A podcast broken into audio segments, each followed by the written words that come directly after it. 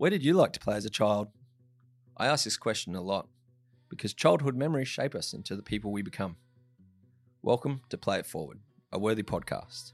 I'm your host, Lucas Ritson. Thanks so much for joining me. I talk a lot about play. I'm a dad, I'm a husband, I'm an educator, and I'm a playground designer.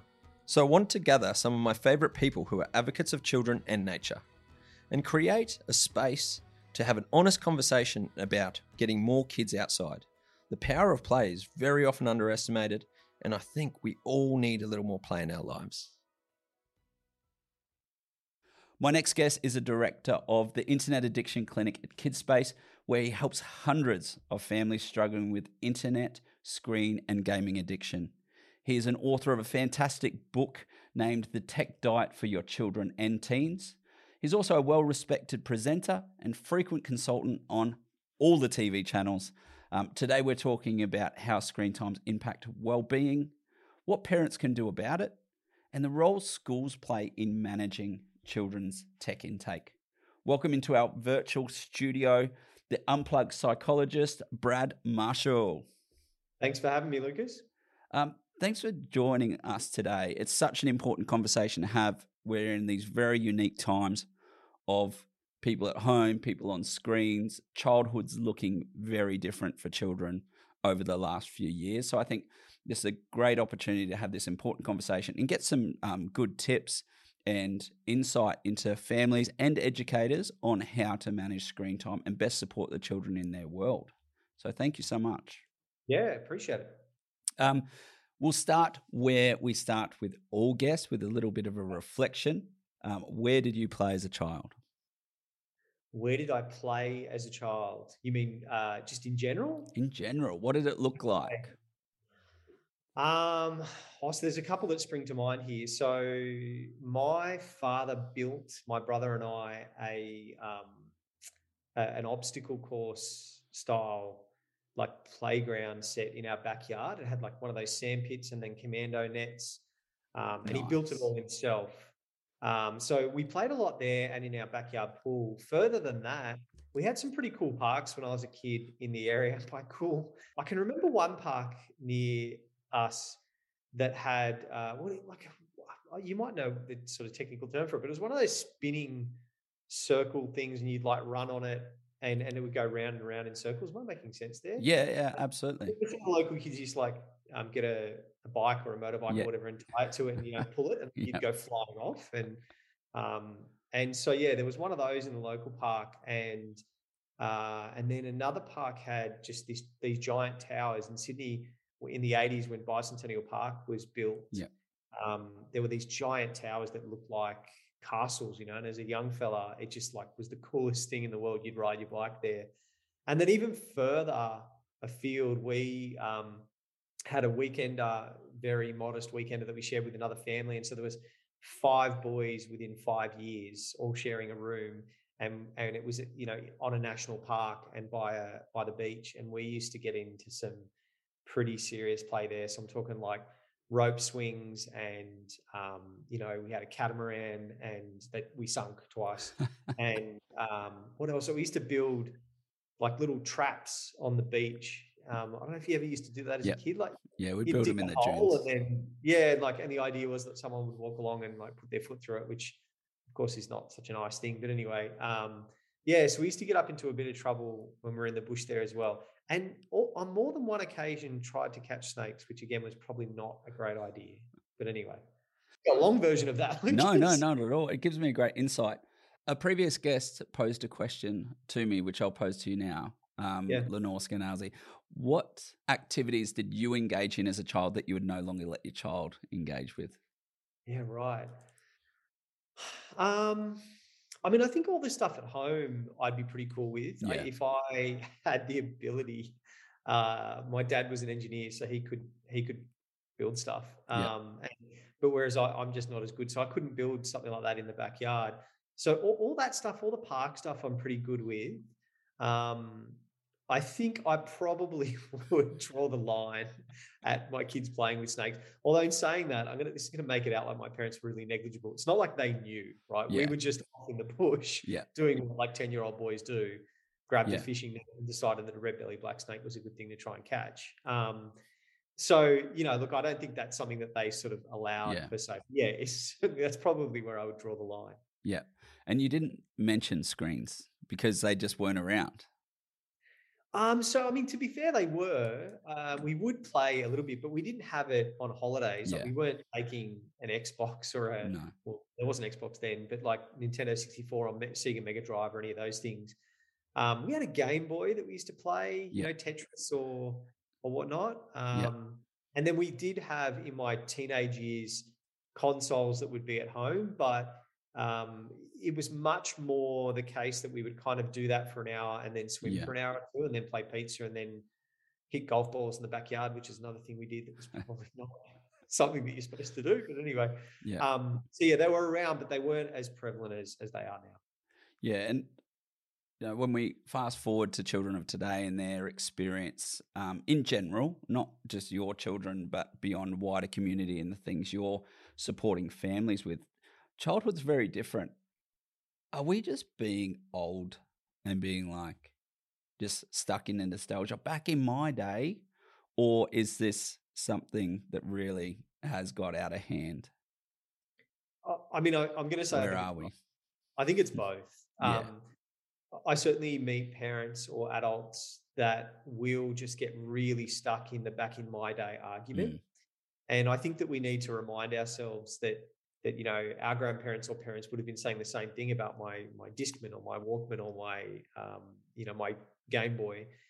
You know that we didn't have that stuff. Um, Yeah. I can distinctly remember my dad just talking about TV. Back in my day, we didn't have color TV. You know, Yep. you'd have to go out and go fishing or something. So I think there's an element of that generational, um, you know, impact, and we all need to be careful about going down that path as adults because typically teenagers or kids will just switch off in the same way that we did, right? When that argument was said to us, Yeah. it's like, oh, you're old, forget it. On the flip side, there is also an argument to be made that it is a little bit more for some kids these days um, than we probably would like. So, yeah, I, I think it's a bit of both, and and certainly if you look at some of the statistics, um, and there's a great Gonski report um, that was done, I think last year. Um, they're doing some some new surveys on Australian kids and their screen use. You know, you, you can take out little snippets of that. Um, so, for example, 67% of um, primary school children own their own personal device now. So that's an iPad or a phone. Mm. Um, you know, there's about 33%, I think, from memory, um, around 30% anyway, of, of parents surveyed say they let their kids take their screens to bed. Um, so we're getting some numbers up there for things that were not done back in my day, Yeah. for example. Yeah. it's uh, definitely unique challenge to to overcome. Um, an argument I've heard is that you know, within the context of play and being out in the neighborhood and being social within your neighborhood, they're like, it's not that it's not happening; it's just happening online now, and we don't see it, but it is happening. How much truth is there in that? Yeah, there's probably a lot of truth in that. Yeah. Um, and again, that's not to say that I agree or disagree with that being a healthy thing. Um, I, I think you, you even see this. Uh, I was reading an article the other day, and again, I'm, I'm a bit conscious that it was a bit of a news, you know, media article, but um, there are reports even in in um, certain cities in lockdown right now where you get neighbours complaining about kids drawing with chalk on driveways. You Mm. know, and it's like, I mean, have we really got to the point where we're complaining about kids, um, you know, playing outside and driving, eh, you know, drawing on driveways? So I think there's an element of parents feel pressure that if their kids are outside or out the front and not just contained in their backyard, um, that they're up to no good. Yeah. And in fact, um, that's just jogged my memory. Actually, about three or four months ago, I did a um, I did a, a live chat for a a small community in Canada. Um, oh, what was the name of the community? I think it was called Caribou. Apologies to the team if I'm getting that wrong out there. But anyway, so we had a whole bunch of parents, um, like 100 parents that were live streaming this too.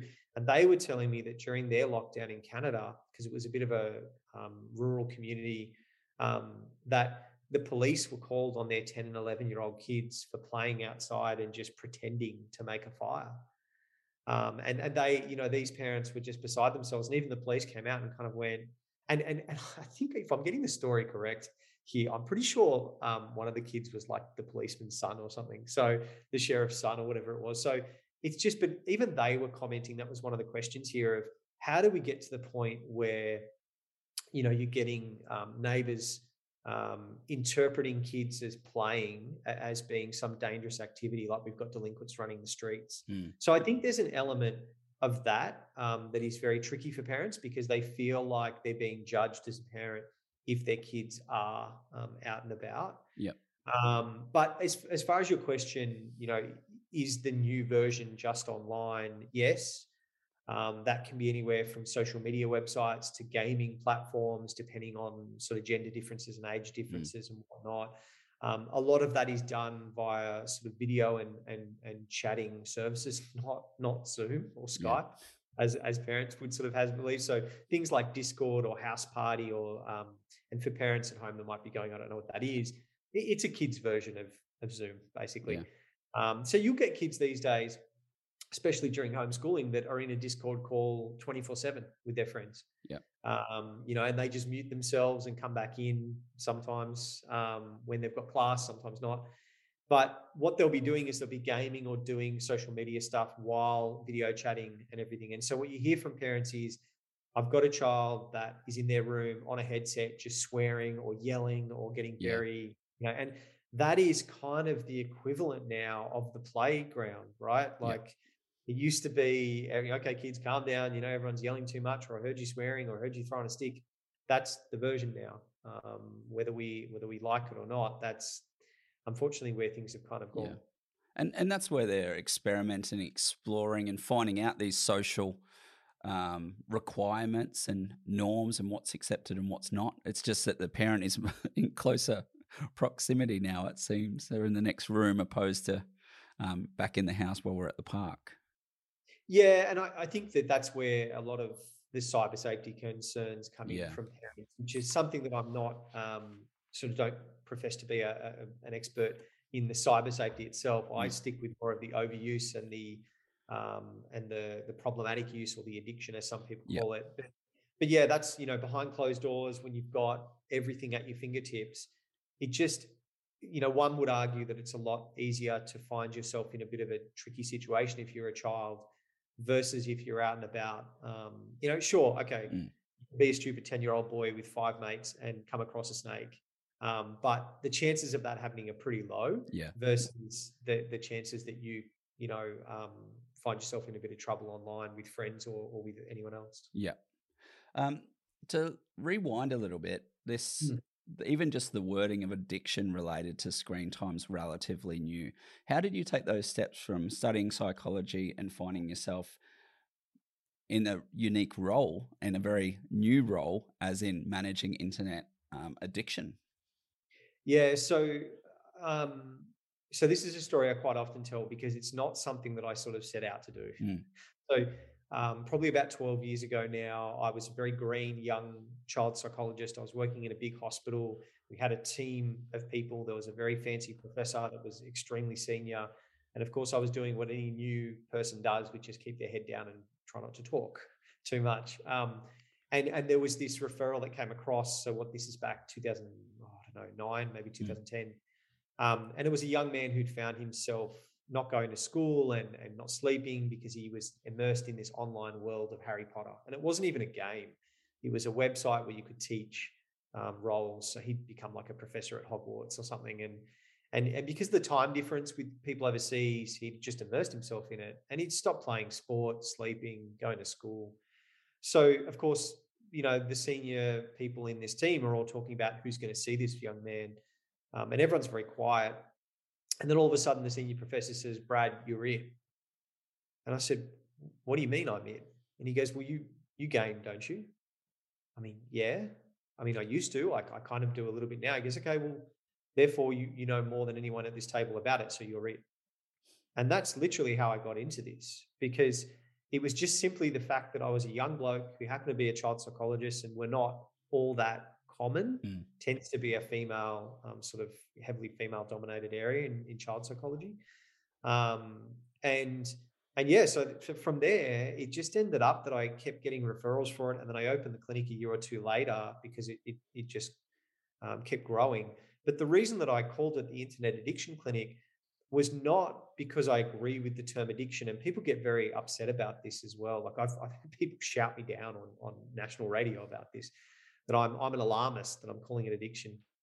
I'm absolutely not. Um, but you've got to remember that 10 years ago, we the debate around whether it should be called gaming addiction or yeah. internet addiction or gaming problematic use or gaming disorder. I mean, there were like 10 different terms. And the academics just spent a decade before that trying to figure out which one to call it. And I just had enough, to be honest yeah. with you. I thought, we're all sitting here debating for 10 years what we should call this. And I'm just going to be pragmatic. I'm going to call it what parents call it, which is internet addiction. Yeah. Um, so I'm not necessarily endorsing the term that it is on the same level as an addiction. I don't think it.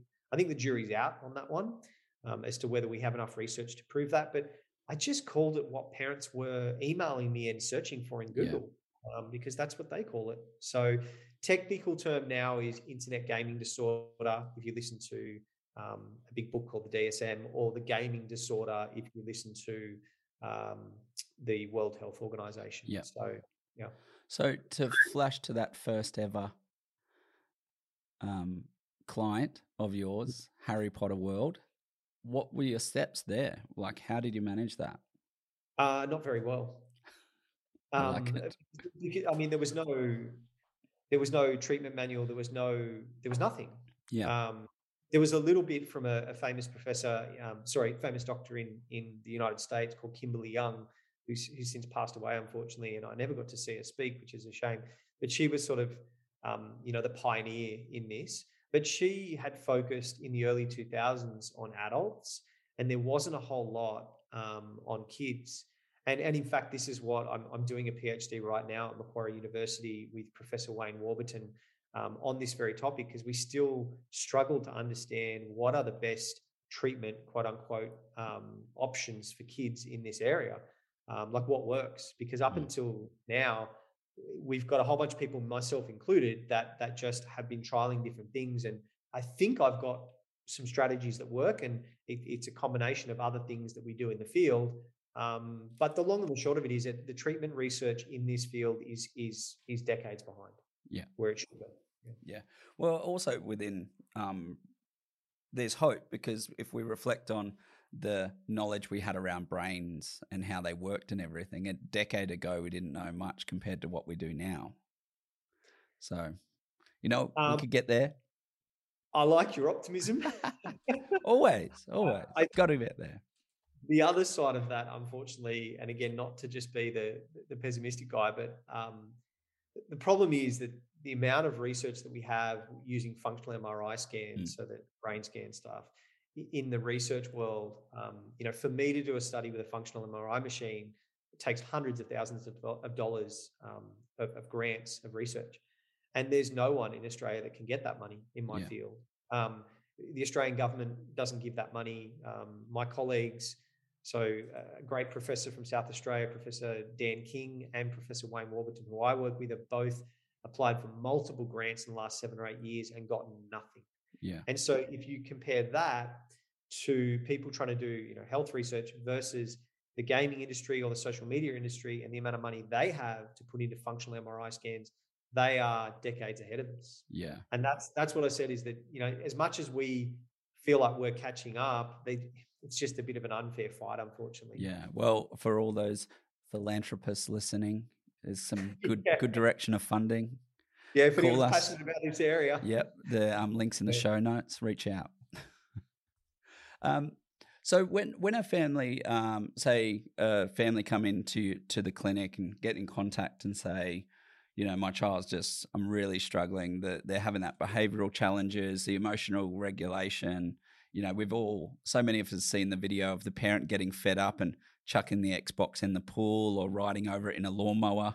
We've yeah. seen those things, but it's not always going to have an outcome. What's your what what's your approach from when that family come into the clinic?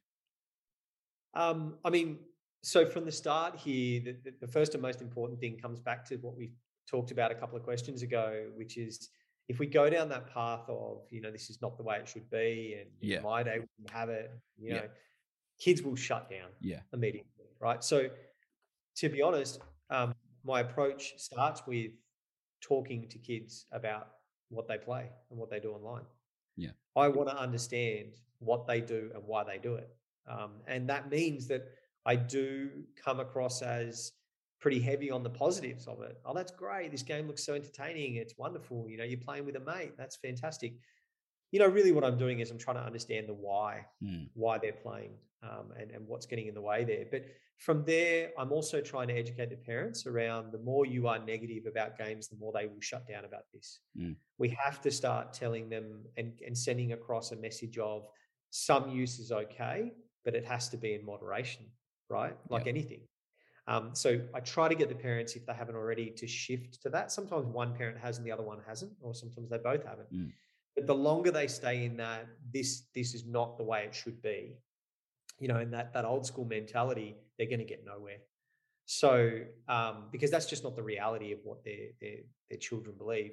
But from there, what I'm looking for is is the impacts in five main areas of development. So you mentioned two of them behavioral development. So are they lashing out? You know are they breaking stuff? Mm. um, are they getting physically violent which happens unfortunately quite often? Um, and so that's behavioral development emotional development social development education um, and then uh, health.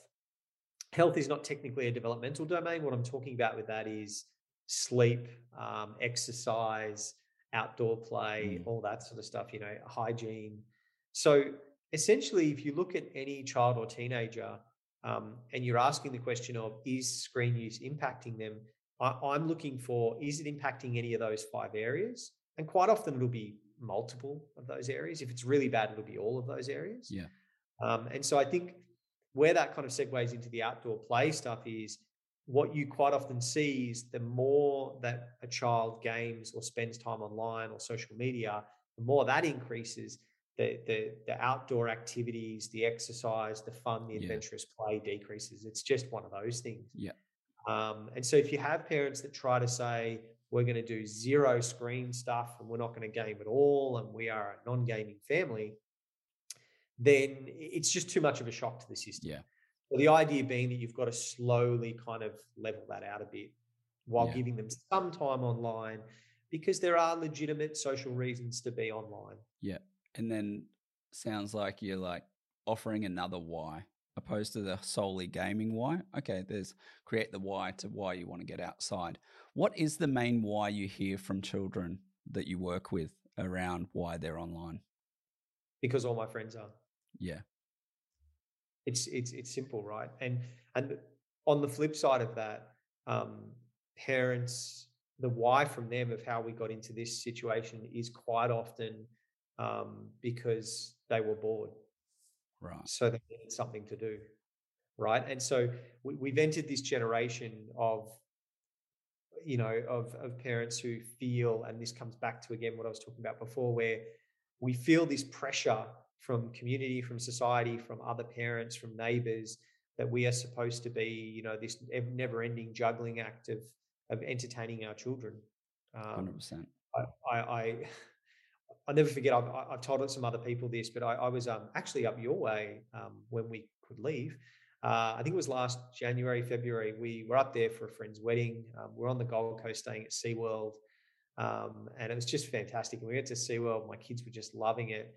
But I, I, I, you know, walked past multiple kids, but one that stuck in my head. He must have been probably three, and he was walking around SeaWorld um, with an iPad, watching YouTube.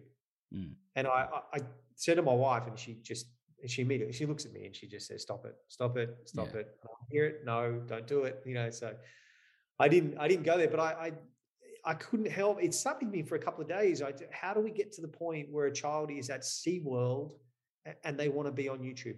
Yeah. What happened? Um, so there's this idea that you know, even between like rides or between amusements, apparently we've got to entertain that kid.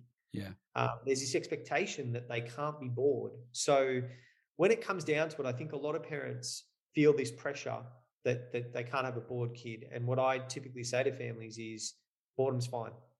Yeah. It's boredom that is going to create them getting outside and doing other things. Right. And so parents quite often then get into this, oh, why don't you go to the park and do this? Or why don't you go fishing with your mate? Or why don't you go surfing, you know, with Billy? And why don't you do this? And of course, the very nature is the kids are going to tell their parents to get stuff. Yeah. Because that's what they do, right? But if you create enough white space and boredom, they will eventually do something else. So that's kind of what I, I work with parents around doing is, is slowly reducing the screen time. Again, not to zero, because we're not in some, you know, apocalyptic world where the internet's not going to matter in future, but enough white space and enough boredom. So that they just will find whatever else it is that they want to do. Yeah, and it's not about this conversation is not about demonizing screens no. at all. They are so practical for me as the way I learn. I can go down a rabbit hole, get into some crazy random research papers within um, all different parenting and play and yep. um, all different sorts. And that's just the way I learn. It keeps me intrigued, it keeps me balanced. And when I want to find out something, it's there. And I think so many of us can relate to that. Yeah, I mean, there there is certainly, um, you know, many people in my field um, talk more about the healthy versus unhealthy screen yeah. um, use. You know, is there a difference between your child watching a science clip on YouTube during lockdown so they can run a science experiment mm. from home versus gaming or on social media or watching YouTube um, mindlessly? Yeah, of course, there is an absolute difference in that, right? The problem is that children and teenagers and even young adults, you would argue, get stuck down the unhealthy rabbit hole. Yeah. And they're just not great um, because of their brain development at, at, you know, keeping on path. So, you know, and, and that is the same for parents. Like, I certainly have to limit my own social media apps. So I have a limit of 20 minutes a day on screen time. And I found that I kept breaking that. Um, and so now my wife has the password, um, which my mates all laugh at me and still tease me about. But that is 100% legitimate. Like I did an Instagram live um, with Maggie Dent Yeah. A week or two ago, and um, my wife had to come down and put in the password because I'd, I'd run out of my 20 minutes. I was like, oh my God, I'm, this whole thing's going to go down. So, I, you know, that's just my way of saying, even for adults, it's very difficult for us to all stay on the path of the healthy use, you know, maybe some news or reading an article yeah. or keeping up with friends. We do fall into that unhealthy use as well. 100%. Uh, um, some a technique that I've used that's been super helpful was my wife is super diligent with her screen time. I'm like, you're a ninja. You're okay. a ninja of screen time. Amazing. All I did was like, this is where my screen time rating's at. Yeah. Um, I want you to I want to show you my screen time at the end of the week. Yep. Is a breakdown. And that yeah. alone, that accountability for not, yeah. you're like, oh no, I'm doing that thing. Don't yeah. go don't do that. Don't do that. So um, that's one technique I use. Yeah. In our growing up stage, it was kind of like TV was a thing to relax. Yep. You know, that social thing you gather around, it's a bit of a chill. Um, children now, do they use TV as a relax or is that a taught thing? That TV is a tool, like they know that they can go to a TV, switch off and engage, or it's completely different? Um, so I think that uh, if you're talking specifically about TV, I think that the way that technology has gone, and because we have so many more screens in the house, it used to be something that was more relaxing, certainly when I was growing up as well, because the whole family would be around one TV. Mm. Typically, if you had more than one TV, then um, you were doing pretty well. So, gosh, see, I'm, I'm, I'm back into the old school. Geez, back in my day. But anyway, I didn't want to go there. But you know, it was like the whole family was around, right? So you'd find a show that the whole family wants to watch, and there was a social element to it yeah. because you know you're chatting with mum, you're hearing mum chat with dad, you know, your brother's throwing something at your head and trying to push you into the fire or something. So there was other stuff happening there. Whereas what's happening now, we see in families is is just sort of everyone in isolation watching their own um, yeah. stuff. So again, it can be easy for parents to say, "Well, he's just switching off, he's relaxing, he's watching what he wants." But there's a world of difference between doing that for half an hour in your room and then that turning into six hours of YouTube in your yeah. room. Right? And I think it's really difficult for parents because it's just so readily available. You know, I talked about um, 67% of primary school kids having a device, their Yeah. own device. So if you're all sitting there watching TV and going, "This is family movie night," and we've got the popcorn out, um, it's so easy for a child just to have a meltdown or just walk away and go in their own room and and play their device. And then you've got a parent that kind of goes, "Oh, do I really want this argument? Am I going to battle him over this?" So I, I think it's hard to know what's relaxation and what's just kids these days switching off. Mm. Um, and again, we should probably preface this by saying I do see a skewed version of the population, Yeah. right? So I see the 10% that have problematic use, and, Yeah. and, and statistics in Australia, it is around 10% Australian kids, which, by the way, if you look at how many Australian kids there are, you're talking about four or 500,000 kids in Australia, right? So, um, but I see the 10%. And, and so I'm not talking about the 90% Mm. um, at home. Typically, they, with parents being, you know, quite vigilant, you can keep on top of that. Um, but I think it's really difficult for parents because in that 10%, what we see is quite often kids will use it to um, avoid um, certain emotions. Yeah. Um, if you've had a fight with a mate or your mum's just argued with you over doing your math homework, it's very easy for you to just go to your room and, and watch that. And it becomes more of an emotional coping strategy rather than um, actually a relaxation strategy, Yeah. as you were talking about at the, you know, back in the day. Yeah, that's so so interesting. And like that ten percent, and when you put that into context of five hundred thousand children struggling with this, um, you mentioned earlier the impact on the brain. I know from a play standpoint and learning as a child, we need to have sensory learning, and we need to absorb through our senses, through exploration and sensory feedback, socially and physically. Um, and that activates those switches of learning play. So, what's the difference between play internally? Um, what's happening internally from a play standpoint when it's converted to a screen opposed to outside? Um, I think this is one of those issues where we haven't been able to drill down that far. Mm.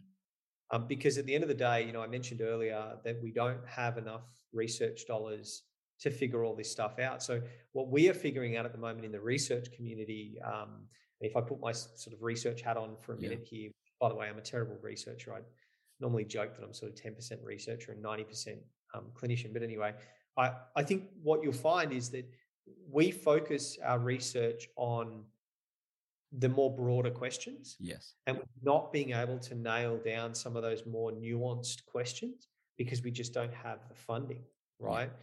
Um, so there are some studies that have been able to figure out some more nuanced questions and that I use to, to sort of drive my practice. So, for example, uh, in 2013, there was a Scandinavian study um, that looked at online gaming versus offline gaming, and they did functional MRI studies. And essentially, what they found is that the amount of dopamine going to the brain with online gaming is a lot more than offline gaming, which is fundamentally the reason why, you know, playing a PlayStation or a, or a Sega Mega Drive in the 80s or 90s had a tiny bit of dopamine to the brain Yeah. versus the current gaming and social media platforms have way more. Mm. And the reason for that is the, the social connection, because it doesn't matter whether you're playing your best mate from school or, or the guy from next door or, or someone from, you know, the other side of the world. Mm. You still get a massive amount of dopamine to the brain. So I guess what that tells us is that the internet connection is a huge part of it. Yeah. Um, and and because it, it brings a social aspect in. So when you look at all of the nuanced questions, coming back to your question around, you know, at age three, at age five, at age eight, at age 12, at age 18, there's just so many different questions on brain development, how it may or may not be impacting, um, that we we have struggled Yeah. um, to do that. So even in the younger years, I don't believe there are enough of those studies. I think the focus has been on teenagers. Yeah. The reason the focus has been on teenagers is because that's typically the age um, when things really kick off. And by kick off, I mean that's when you get kids that have not gone to school for a year or two, um, that are, you know, police are being called because a parent's trying to take a phone um, from a child. Like it, it gets pretty pointy in those teenage years. Um, and and essentially what we what we do know. So again, to, to to go down the path of some of the brain science stuff that we do know. Um, in the teenage years, there was a big longitudinal study in 2019 um, by Paulus et al. So, an American study uh, from memory, I think it was 11,000 kids over four years. So, really robust study. And they did functional MRIs. What they found is that kids that had somewhere around four or five hours of recreational screen use a day, now, just to be clear, that isn't four or five hours of gaming. That isn't four or five hours of social media. It isn't four or five hours of Netflix. All of it. It's recreational screen hmm. use. Mm. This is where parents get confused as well. So, kids that had four to five hours, we would see that they would start to have impacts in those developmental domains I was talking about yep. before. Not all of them. Some kids can have five hours and still be sweet. Others have three hours and it all melts down. It's different um, depending on different kids.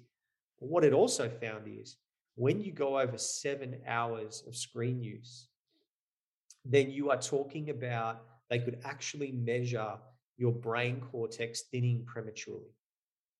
Okay, so I'm not a neuropsychologist. It's really, it gets really, really tricky here, but it's not a good thing, yeah. right? And essentially, we don't know if that's reversible or not because that longitudinal study only came out two years ago it's going to take us another 10 years to figure out whether that's reversible or not. Yeah. Um, but you're talking about seven hours, and everyone goes, oh, well, okay, you know, seven hours is crazy amount of time. My kids don't have it. If you look at some of the Australian data, they do. Teenagers in every in every household were getting six and a half hours of recreational screen use before COVID. Yeah. Right.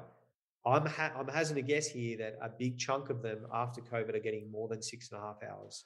So we are as a country at that point where many of our, and I'm not going to put a percentage or a figure yeah. out, but many of our kids are getting that seven hours that is thinning their brain cortex.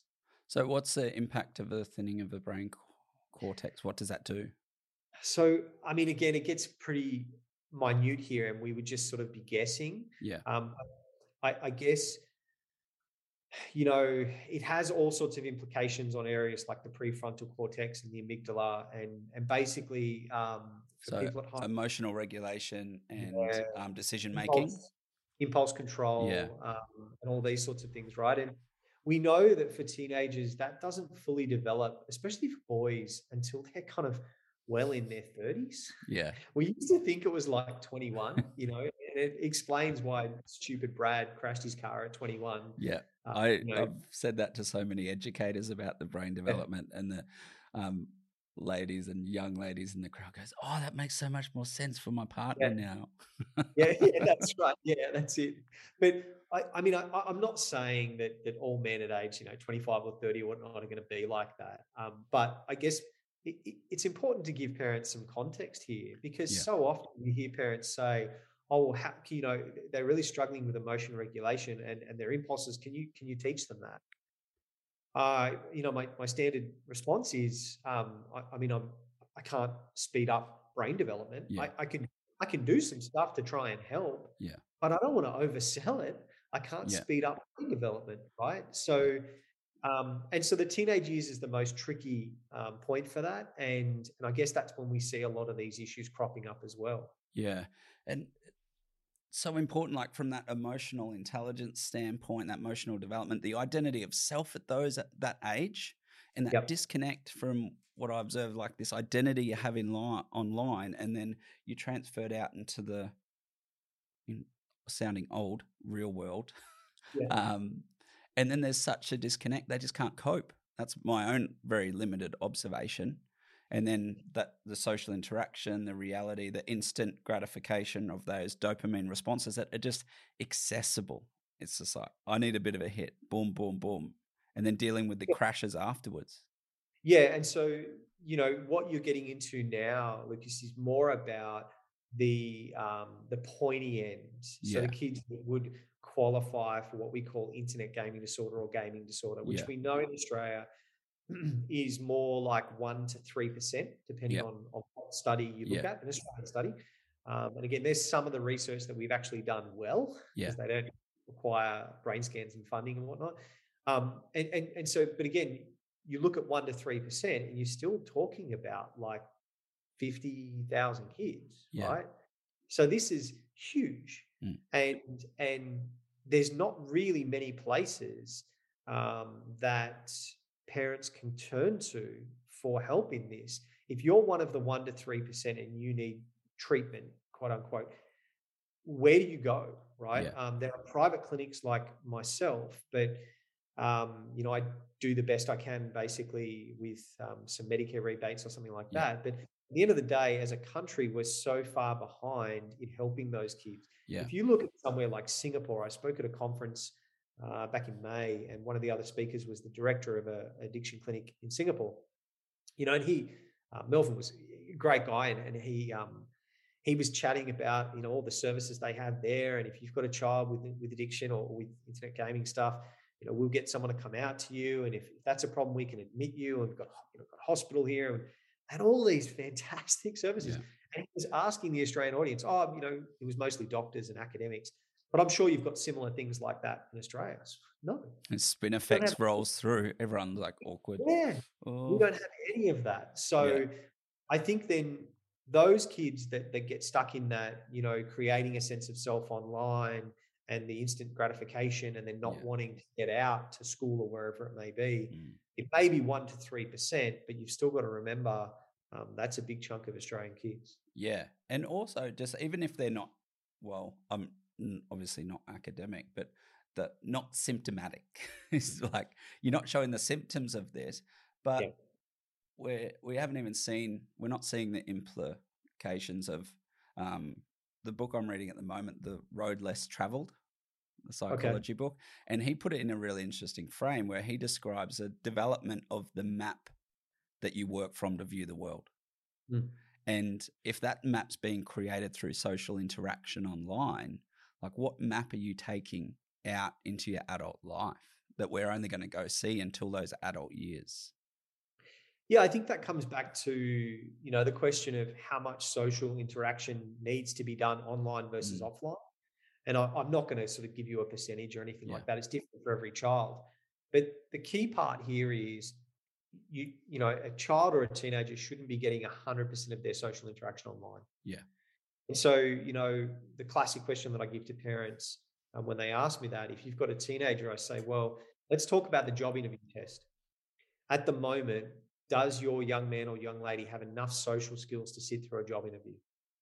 And can they actually do that, um, you know, appropriately? Pick up all the social cues, sit there, Yeah. know how to do all that stuff.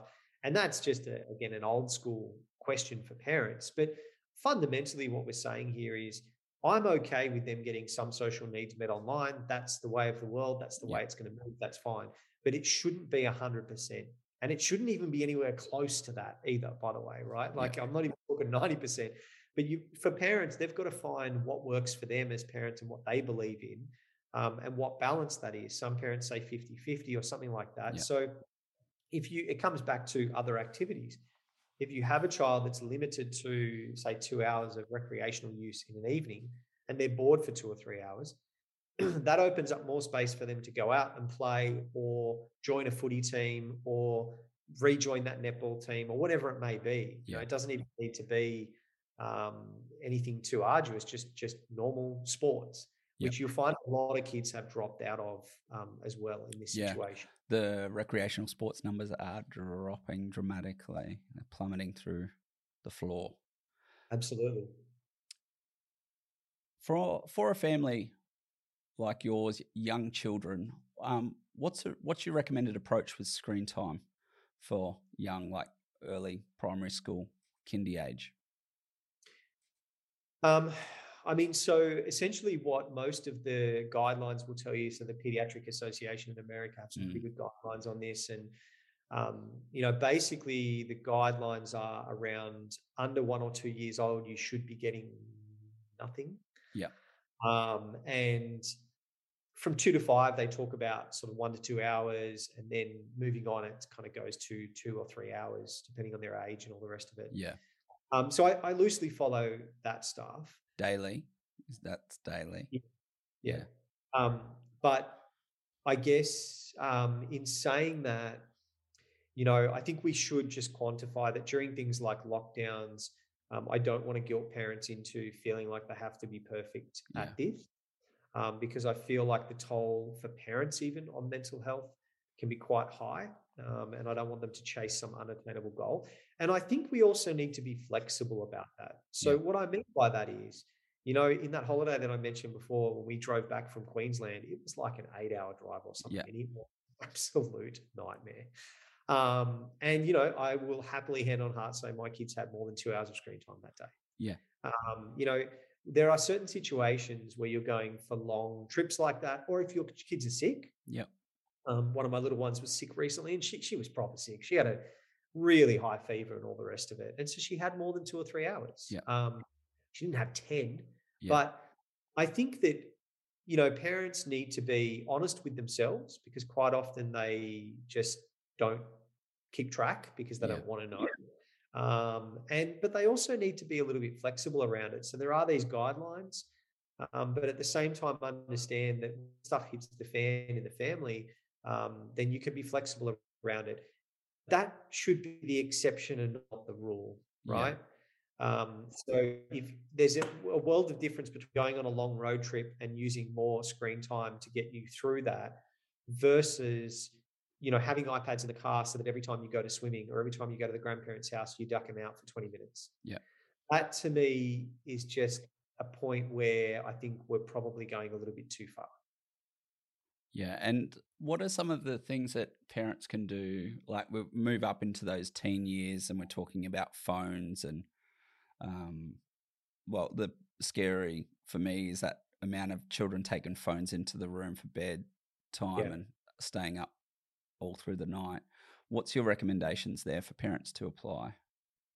Yes, I mean, I, I go through this in detail um, in my book, and Yep. I've got videos online and stuff. Um, so there's seven steps um, basically uh, around this stuff. But if I can just give you like a, a pretty brief overview, and if anyone else wants a deeper look, they can look into it. Hundred percent, and we'll and all the links are in the sh- will be in the show notes. So um, after you finish listening today, scroll down, all the links in the show notes. I've gone through them all, some great great videos there um, for all all families, not just teenagers. Yeah.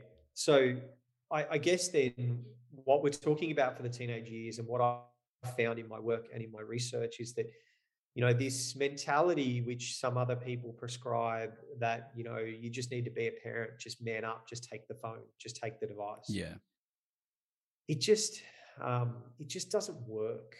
So it might work for 60 or 70% of kids that are super compliant, that, you know, want to do the right thing, you know, and even in my family, right, I have a sneaking suspicion if I had a little crystal ball, it's probably going to work for my daughter. yeah, Um, it is not going to work for my son.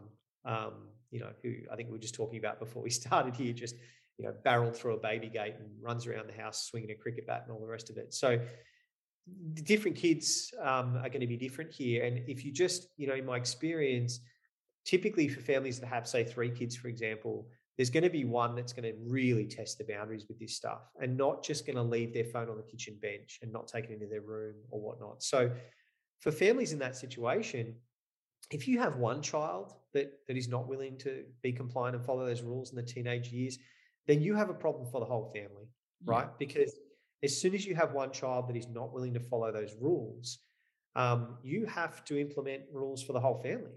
Uh, otherwise, they're just going to take their sisters or brothers' devices um, when you're not looking. So, the idea of just take the devices, you know, don't let your kids have them in the room and everything, it's just so simplistic. Mm. Uh, there's not the actual, you know, meat and potatoes of how do families actually do that, and that's what I take parents through of how to actually do that in a practical sense. And one of the biggest ways that I found is helpful uh, is by managing the Wi-Fi.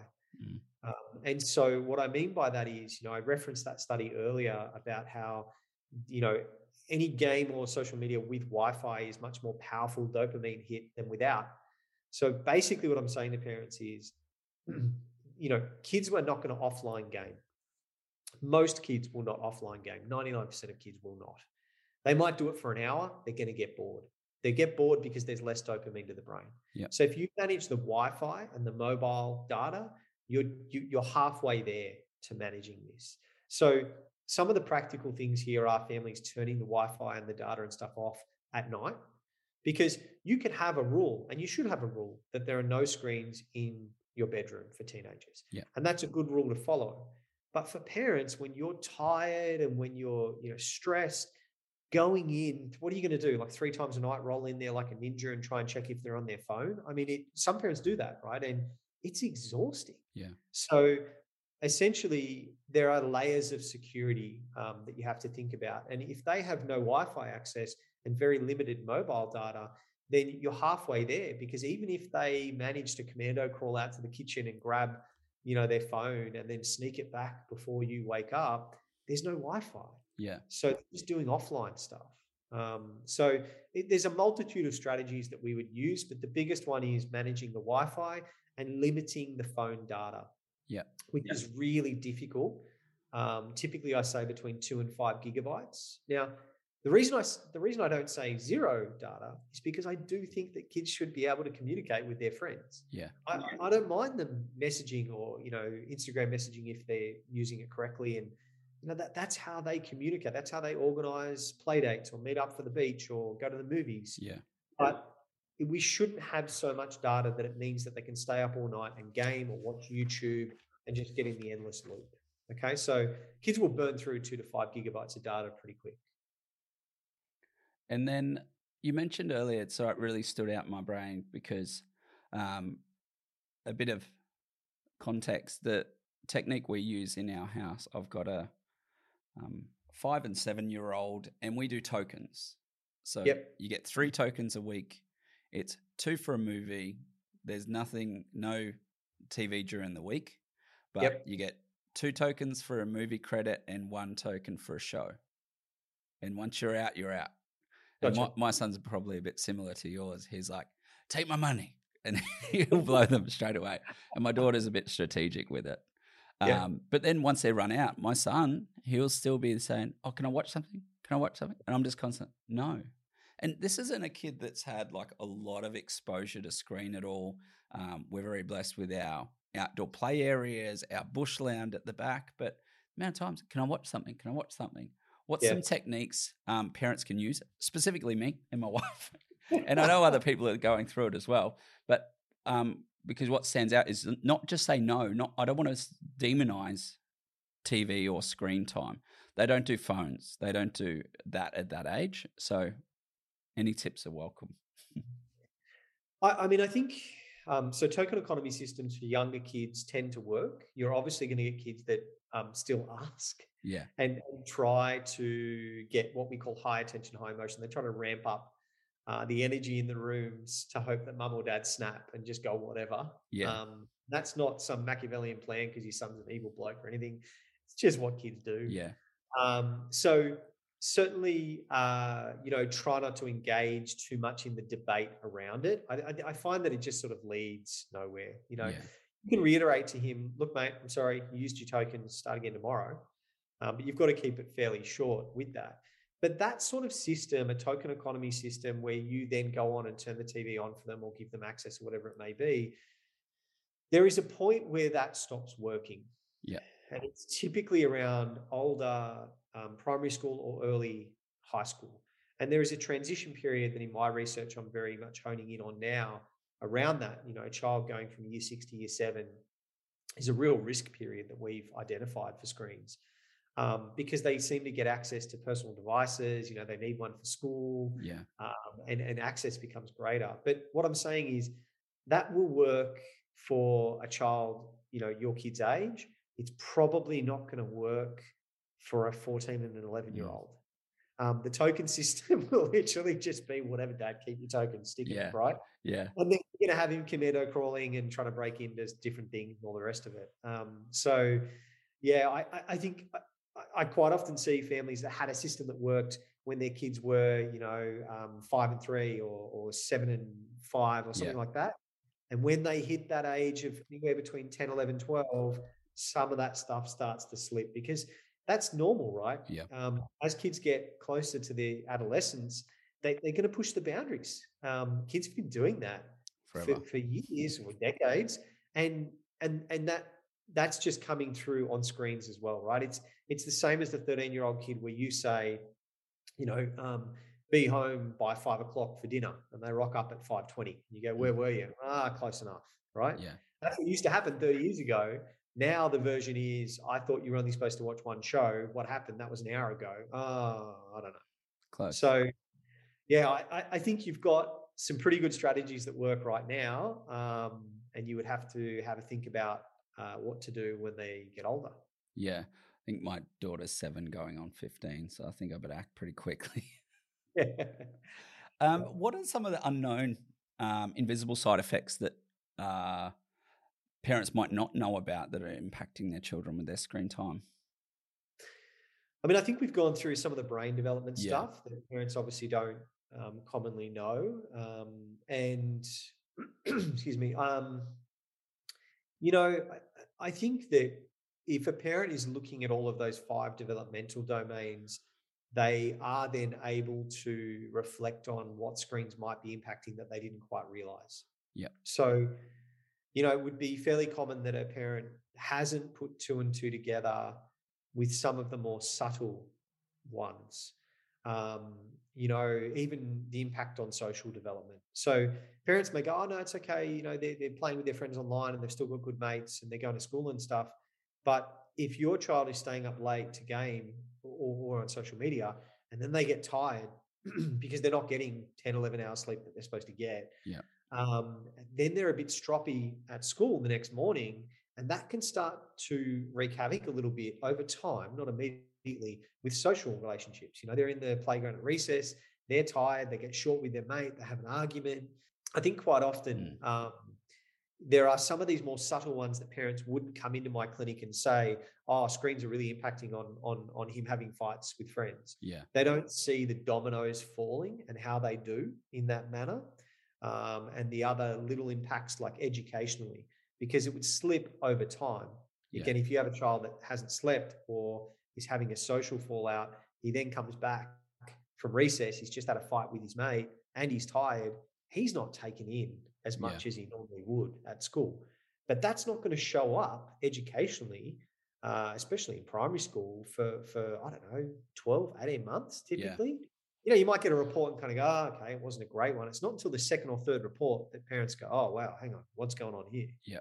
So I think some of the invisible side effects there are, are ones like that where where they're not it's not until you're completely you know pretty far down the rabbit hole Yep. that eh, or someone like myself points it out that that parents kind of go okay hang on this was doing a lot more than i thought yeah And um, what's happening in the sector of. Supporting children with internet addiction that you're most excited about and the work that's happening out there at the moment? again i'm, I'm not trying to be the pessimistic guy here but not much and that's No, I love the honesty. It's good. someone who dedicates their life to Mm. this my life my career everything is about this trying to help kids and even i am sitting here saying what i'm doing is not enough Yeah. It's not even close. Um, and it's not just me. I have many great colleagues. Um, you know, Dr. Kim Lee is a child psychiatrist in Adelaide who's just fantastic. Dr. Philip Tam. So there are enough of us in Australia, but there's not enough um, support politically um, Yeah. and, and from schools. I, I suppose if I had to really pick one thing, in the last five years, there has been a recognition from schools that we shouldn't just focus on cyber safety, while Yeah. that is very important, um, that we need to really focus on overuse and, and addiction or disorder or whatever you want to call it as well. So I am seeing a lot more schools coming on board and trying to offer their parents parent education sessions and all the rest of it. But it still does take a second, you know, back seat um, to this. And it's amazing, you know, in the last couple of years, I, I speak at a lot of um, principals conference, a lot of primary school principals conference. And the feedback that I get, not because I'm some like amazing speaker or something, just because they they honestly these principals and their staff are crying out for help with this. Yeah. They ha- they see, you know, the amount of principals that I see that say to me, this is the number one reason for why kids do not attend school. It used to be drugs and alcohol or truanting or like it used Yeah. to be all these other reasons in the 80s and 90s, right? Gaming and social media and phones is the number one reason why these principals see that kids will drop out or not go to school. So, how that is not causing more waves in a political sense, in a public health message sense, um, I don't know. Clearly, we're not doing enough. We're not uh, making enough waves, and, and maybe myself and my colleagues are not speaking up enough. Um, traditionally, child psychology and child psychiatry are a very conservative uh, sort of profession. We wouldn't we wouldn't do podcasts. We wouldn't yeah. do interviews. I, I, think the first interview I did was probably 2015. I ran the clinic for five years and, and knocked back every single interview I was ever asked for. Yeah. Um, just because it's not the done thing in our profession, but we are slowly starting to understand that we probably need to speak up more um, because without us raising awareness about it, nothing's going to change. Yeah, and there's an urgency to it. Like, you know, child childhood gets by pretty quickly in those influential years. It's not going to take much, and then, like you said, the data's not there to know the long term impacts. And you know, me as a father, I'm like, what's my what's the community going to look like for my children? Yeah, I mean, I think plenty of generations and our parents probably thought the same thing, right? Yeah. Uh, the invent of a lot of things. So I, I don't freak out as much about that. I, I, I, I certainly see the technology is going that way, and there's yeah. nothing that that's going to change that, right? But um, you know, when you get into the nitty gritty of like you know brain cortex thinning and all yeah. these sorts of things, that's the stuff that people like social media companies and the gaming industry you can't spin that. Mm. You can't argue with that. It's there in black and white. And that's why I keep harping on about the brain imaging studies, the functional MRI studies.